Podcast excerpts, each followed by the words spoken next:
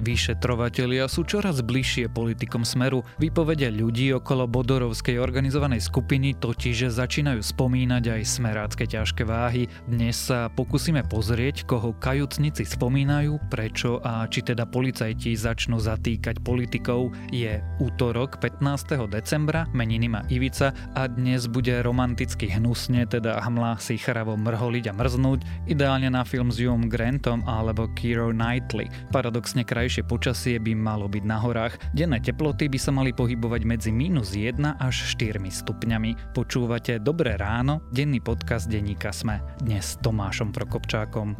Je tu niekto, kto ešte stále nekúpil darčeky pre svojich najbližších? Tak my vám poradíme, čo na Vianoce. Svojej mame môžete niečo štýlové zaplatiť kartou. Otcovi jeho vysnívaný darček zaplate hm, napríklad mobilom. No a súrodencom nejakú malú drobnosť zaplate hodinkami.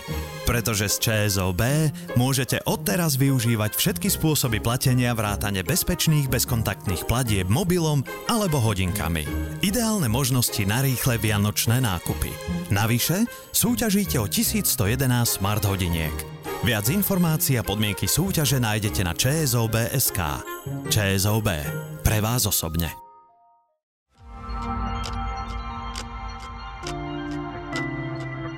A začneme ako vždy krátkým prehľadom správ. Na jednotkách intenzívnej starostlivosti a na pľúcnych ventiláciách je v súčasnosti vôbec najviac ľudí od začiatku pandémie. V pondelok to priznalo ministerstvo zdravotníctva, ktoré pripomína, že treba nosiť rúška, dodržiavať odstupy a dôsledne si umývať ruky. Prezidentka Zuzana Čaputová sa stretla vo Vatikáne s pápežom Františkom, zároveň ho pozvala na návštevu Slovenska. Ten pozvanie prijal, no povedal, že uvidí, či mu to situácia vo svete dovolí. Pápež tiež Slovensku odkázal, aby bojovalo a vydržalo. Spoločnosť Google mala včera rozsiahly výpadok, nefungovali napríklad maily alebo YouTube. Problémy sa prejavili aj na Slovensku. Niektorí užívateľia napríklad hlásili, že tento výpadok im prakticky znemožňuje pracovať. Nemecký minister zdravotníctva včera vyzval Európsku úniu, aby regulačný úrad rýchlejšie schváľoval vakcíny proti koronavírusu. Nemecko má napríklad na očkovanie už všetko pripravené a očkovanie brzdí len Európska lieková agentúra. Medzičasom po Veľkej Británii odštartovala rozsiahla vakcinačná operácia aj v Spojených štátoch. Ak vás tieto správy zaujali, viac nových nájdete na webe Deníka Sme alebo v aplikácii Deníka Sme.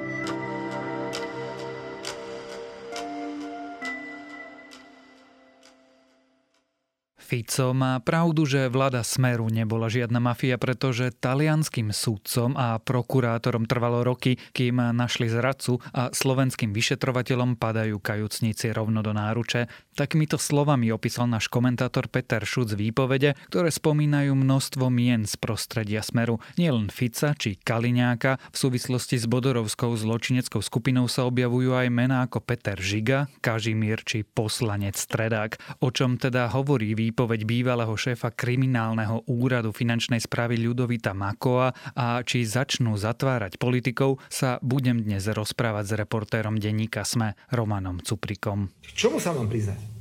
Tak mi to už konečne povedzte, k čomu sa mám priznať? Ja, neviem, všetci mi hovoria, priznaj sa, chod na políciu, udaj sa sám a už zajtra to príde a zajtra budú vypovedať títo a zajtra budú vypovedať tamtí a neviem čo. To by sme potom mohli povedať každému jednému politikovi, e, ktorý sa niekde, niekedy s niekým stretol, aby okamžite z politiky odišiel, aby sa ospravedlnil. Ja nebudem teraz vieť. A Roman o mafiánskej skupine na čele s Norbertom Böderom a policajným ex-prezidentom Tiborom Gašparom sme sa už aj my rozprávali viackrát.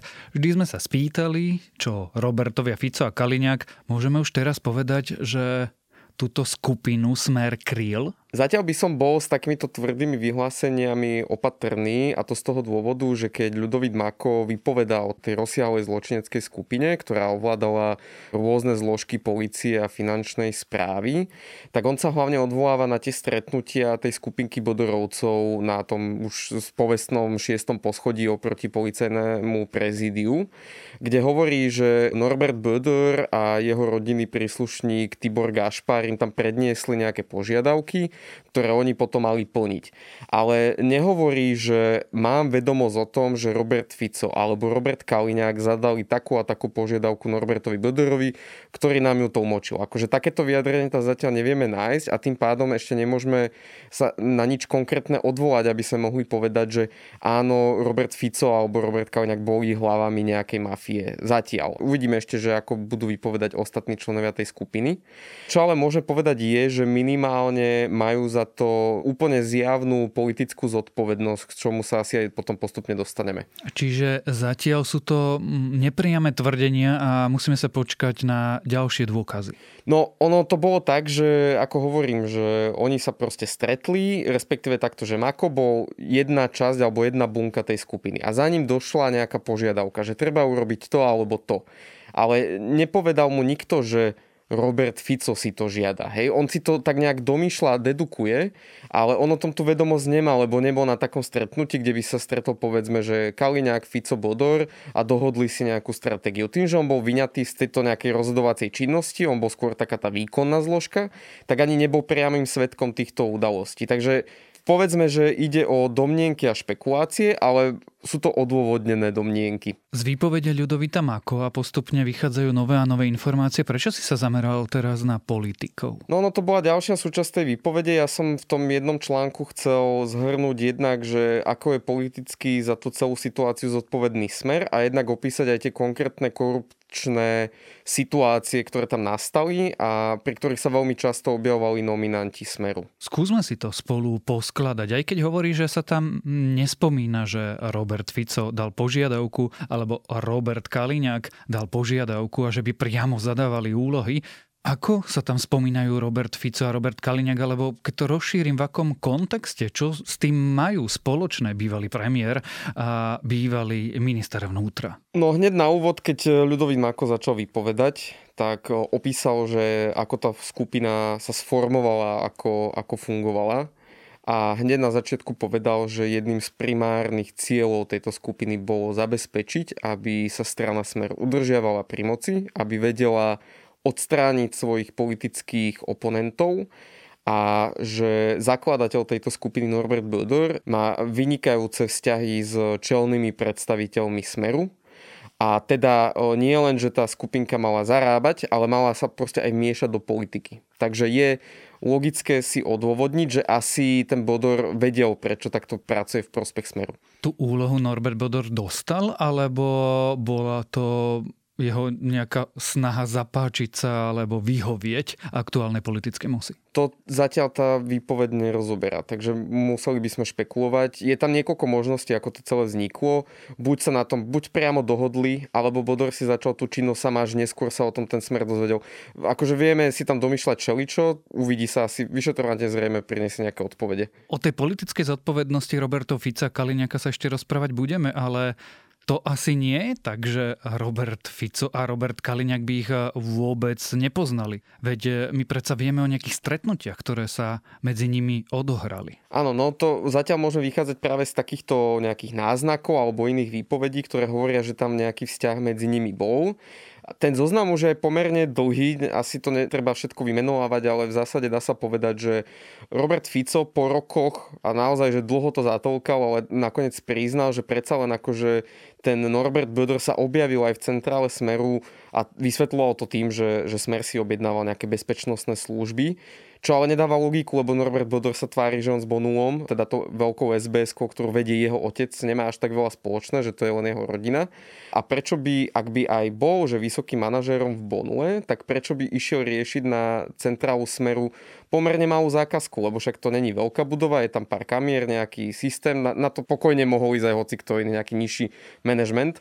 To je jedna vec. Druhá vec je, že e, aj Monika Jankovská, teda e, bývalá štátna tajomnička na ministerstve spravodlivosti, spomína, ako tam Bodor sa objavoval.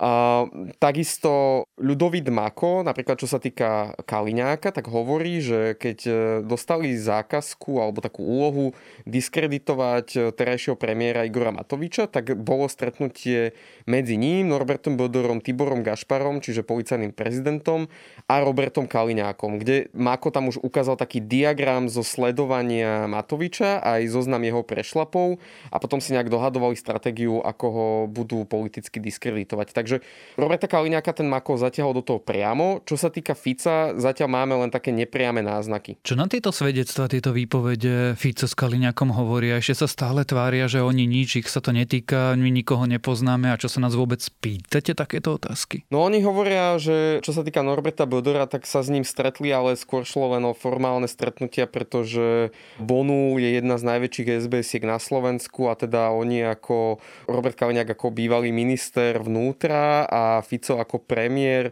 sa predsa akože stretávali s takýmito veľkými podnikateľmi a teda, že nie je nič výnimočné, že sa teda s ním videli. To je ich nejaká, nejaké oficiálne stanovisko. No, na tie konkrétne otázky, že ako to bolo v prípade, ja neviem, diskreditovania politických oponentov alebo niečo podobné, tak e, Robert Fico neodpoveda vôbec a ignoruje otázky nie len naše, ale aj iných médií. Robert Kaliňák tvrdí, že sú to nezmysly a opakuje tu také svoje časté vysvetlenie, že ľudový Dmako je len kajúcnik, ktorý si vymýšľa, aby bol pre tých policajtov zaujímavý a dôležitý svedok a teda čím viacej dôležitých mien spomenie a čím viac toho porozpráva, tak tým si môže zaistiť nižší trest. Môžeme to naformulovať tak, že skupina okolo Norberta Bodora existovala? No zatiaľ to vyzerá tak, že áno, lebo to nie je len o výpovedi Ľudovita Makova, ktorý si teraz začne vymýšľať, lebo ak by to tak bolo, že si len vymýšľa, tak veľmi rýchlo sa dá preukázať, že, že je klamár, keďže on tam eh, si dáva pozor na to, aby bol tam, kde je to možné aj konkrétny, hej, že hovorí konkrétne mená, od ktorých prevzal úplatok napríklad konkrétne miesta v konkrétnom čase. Nie je to tak, že ja som sa dopočul niekde na chodbe, že henten a henten prebrali úplatok. On, on sa priznáva, že on ten úplatok preberal od týchto osôb a za ten úplatok vykonal to a hento. Hej. Čiže ťažko si predstaviť, že by si to vymýšľal. Takisto je tam už ďalší veľmi dôležitý spolupracujúci obvinený a to je Bernard Slobodník. Kým Mako je niečo ako taký externý spolupracovník tej skupiny, tak Bernard Slobodník je že priama výkonná zložka Bodorov podriadený, ktorý teda vedel stopiť nejaké vyšetrovania na Bodorov pokyn. A on tým, že sa priznal a tiež spolupracuje, tak už sú to dvaja že silní svetkovia, a myslím si, že v súčasnosti kľudne môžeme hovoriť, že veľmi pravdepodobné, že tá skupina existovala, lebo prečo by si takíto dvaja dôležití svetkovia vymýšľali. A ešte sú tam potom ešte nejakí ďalší dvaja spolupracujúci, ktorí sú na nižších šaržách, hej, akože príslušník policie a podobne. Ak táto skupina existovala, a ja som to už v úvode urobil, ale môžeme ju nazvať mafiou, alebo teda zločineckou skupinou? Ak sa potvrdí to, čo hovorí Ľudovít Mako, tak si myslím, že úplne pokojne to môžeme nazývať zločinecká skupina. A vieš si predstaviť, že táto zločinecká skupina v silových zložkách operovala bez toho, aby o tom Robert Kaliňák a Robert Fico vedeli? O, myslím si, že nie, lebo poprvé ide o veľmi dôležité postavy na polícii. Po druhé, ak sa potvrdí, že oni diskreditovali politických oponentov Smeru, tak asi to nerobili za Ficovým chrbtom. Asi ten Fico nedostal len tak, on, napríklad on sám tvrdil, že čo sa týka kompromitujúcich materiálov na Igora Matoviča z finančnej správy, takže nešlo o anonym a on teda vie, že k tomu ich odovzdal, hoci nakoniec nikdy neprezradil, že kto to bol.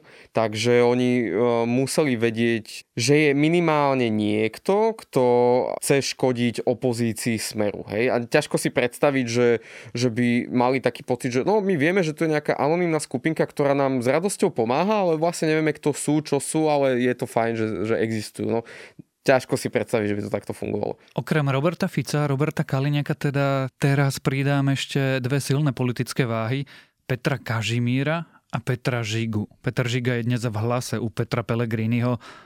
Týchto dvoch Mako spomína v akom kontexte? Čo sa týka Petra Kažimíra, tak tam som opísal akýsi taký príbeh, akým sa Mako vlastne dostal na tú svoju pozíciu, lebo treba si uvedomiť, že Mako je bývalý policajt, ktorý potom dlhé roky bol v súkromnej sbs a teda z ničoho nič sa stal šéfom jednej z najmocnejších jednotiek v štáte, ktorá má právo kontrolovať dane všetkých firiem, čo je fakt, že veľmi silná zbraň, keď ju chceš zneužiť. No a on to opisuje tak, že, že jeho si zavolali Tibor Gašpar, Norbert Bldur, nejako si ho preklepli. Dohodli sa, že Mako nebude dostávať len svoj oficiálny 3000 eurový plat, ale že Bonu mu bude vyplácať ďalších 10 tisíc eur k tomu, aby teda mal zabezpečený bohatý život. A on potom na oplátku bude im poskytovať nejaké službičky. Po tomto stretnutí sa stretli aj s Františkom Imrecem a bol tam aj Norbert Bodor a František Imrece podľa Makova dostal záruky aj od Gašpara aj od Bodora, že je to vhodný človek. Tam je akože prvá akože veľká kontrolka, že čo mal František Imrece robiť na spoločnom stretnutí s Makom a Bodorom. Veď František Imrece bol šéfom finančnej správy a predsa nejaký podnikateľ mu nebude rozprávať do toho, že kto má byť šéfom takejto mocnej finančnej jednotky. A on sa napriek tomu podľa Mako takéto stretnutie sa udialo. Keď som sa pýtal aj Františka Imreceho, že čo mi na to povie, tak on to stretnutie nepopral. On povedal, že sa k tomu nebude vyjadrovať, lebo ide o nejaké prebiehajúce vyšetrovanie a tak ďalej. Čiže toto je prvý veľký aj politický problém pre Smer, lebo ich nominant sa takto správal. Druhým takým veľkým politickým problémom je, že po tomto stretnutí došlo k ďalšiemu stretnutiu, kde bol Imrece, Mako a Kažimír, kde vraj Kažimír podľa Mako ako keby neformálne odobril jeho nomináciu na šéfa kriminálnej e, tej e, jednotky na finančnej správe. A on na to nemá žiadne právomoci. Akože Kažimír je v tomto len taký štatista, hoci je za to zodpovedný, aby ten úrad akože fungoval dobre. No a na to mi z Národnej banky Slovenska, kde už je teraz Kažimír guvernérom, odpísali, že išlo o stretnutie, kde sa ako keby Kažimír s tým Makom len zoznámil a že takýchto stretnutí mal veľa, lebo chcel aspoň poznať, že kto je dosadený na tie kľúčové pozície, ale že on určite nikoho neformálne neschvaloval. Mohol Peter Kažimír nevedieť, čo za človeka a za akým pozadím Ľudovít Mako je? No, Mohol to nevedieť, ale to by potom znamenalo, že je fakt brutálne nekompetentný, lebo je to jeho zodpovednosť a my sa fakt nebavíme o nejakom radovom policajtovi, ale o niekom, kto ak nie je osvedčený, čo treba pripomenúť, že Mako v tom čase nemal ani previerku a dlho trvalo, kým ju dostal. Takže takýto človek má prístup k neuveriteľne citlivým údajom. Takže ak to tak bolo, že ho nemá prevereného, je minimálne jeho zodpovednosť, že si to mal preveriť. A ten Peter Žiga, ten sa dokonca spomína v súvislosti s nejakými peniazmi. No hej, tam som ťa chcel opraviť, že vlastne Mako Žigu nespomína, jeho spomína Bernard Slobodník, ale spomenul som to v jednom texte naraz, pretože sa to týka tých kaos Smeru a, a politických politickej zodpovednosti Smeru. Peter Žiga podľa výpovede Slobodníka minimálne sa tak nejak spolu podielal alebo objavil sa pri úplatku jeho rodinného príslušníka, vraj teda nejde o jeho synovca, ale nejakú vzdialenejšiu rodinu ktorý si chcel vybaviť, myslím, že za úplatok 50 tisíc eur, aby ho nestíhali za nejaké, tuším, že dáne to boli. A ten slobodník vypoveda, že teda, že Žiga bol pri, minimálne akože pri vybavovaní toho úplatku, Žiga to popiera, ale vzhľadom na to, že, že ten slobodník akože sa doplňa s výpovediami toho Makoa, tak tiež sa nedá povedať, že by bol len taký nejaký kajúcnik, ktorý si niečo vymýšľa, aby bol zaujímavý. A je teda veľmi otázne, že prečo toho Žigu ešte neobvinili, vzhľadom na to, že v iných podobných prípadoch už obvinenia padli. Ako na toto všetko, na všetky tieto kroky a nominácie a úplatky a celú túto organizovanú zločineckú skupinu reagujú Robert Fico a vlastne aj Peter Pellegrini, u ktorého napríklad ten Žiga dnes je. Fico používa podobnú stratégiu ako Kaliňák a hovorí, že ide o kajúcnikov, ktorí teda si vymýšľajú, aby si zaistili nižší trest. Tam už treba ale pripomenúť, že toto už dlhšiu dobu neplatí, lebo áno, na začiatku bol Mako jeden kajúcnik, ale od toho septembra, čo ho zadržali, už sa tých kajúcnikov pridalo viacej.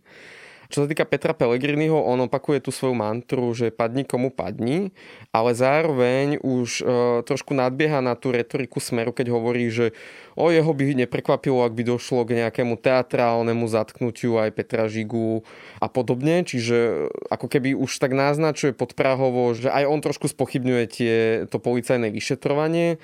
Uvidíme, že ako sa tá jeho retorika bude ešte vyvíjať. Myslím, že nie som jediný, kto si všimol, že Peter Žiga sa už čoraz menej objavuje aj na tých tlačovkách popri e, Petrovi Pellegrinimu, takže bude to veľmi zaujímavé pre ten hlas, ako sa politicky k tomuto postaví, lebo oni sa snažili veľmi vymedziť voči tomu smeru v tom, že oni síce sa hlásia k tej sociálnej politike, ale, ale nehlásia sa k tým zlým veciam, ktoré sa za vlád smeru diali. a túto ich retoriku by prípadné zatknutie Žigu veľmi narušilo. A k tomu zatknutiu dôjde, pretože teraz sa už nerozprávame o politickej zodpovednosti, tá je jednoznačná. Teraz sa rozprávame o trestnoprávnej zodpovednosti. Čakáš, že Petra Žigu alebo Roberta Kaliňaka alebo dokonca Roberta Fica prídu zatknúť policajti? Tak už som začal všelijaké šumy o tom, že kto všetko by mal byť zatknutý.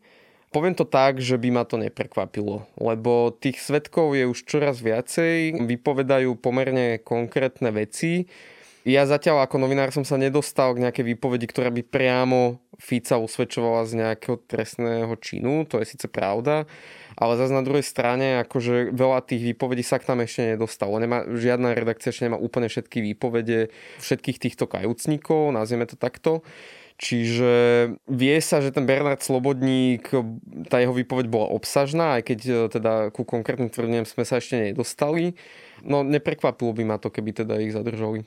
Tak e, teda uvidíme a ako ráda často hovorím, na budúcnosti je najlepšie to, že si na ňo stačí iba počkať o výpovediach kajúcnikov a o Ľudovitovi Makovi a o tom, čo rozpráva aj o politickom kryti niektorých zločinov sme sa rozprávali s reportérom denníka Sme Romanom Cupríkom. Je tu niekto, kto ešte stále nekúpil darčeky pre svojich najbližších? Tak my vám poradíme, čo na Vianoce. Svojej mame môžete niečo štýlové zaplatiť kartou. Otcovi jeho vysnívaný darček zaplate hm, napríklad mobilom. No a súrodencom nejakú malú drobnosť zaplate hodinkami. Pretože z ČSOB môžete odteraz využívať všetky spôsoby platenia vrátane bezpečných bezkontaktných platieb mobilom alebo hodinkami. Ideálne možnosti na rýchle vianočné nákupy. Navyše súťažíte o 1111 smart hodiniek. Viac informácií a podmienky súťaže nájdete na ČSOB.sk. ČSOB. Pre vás osobne.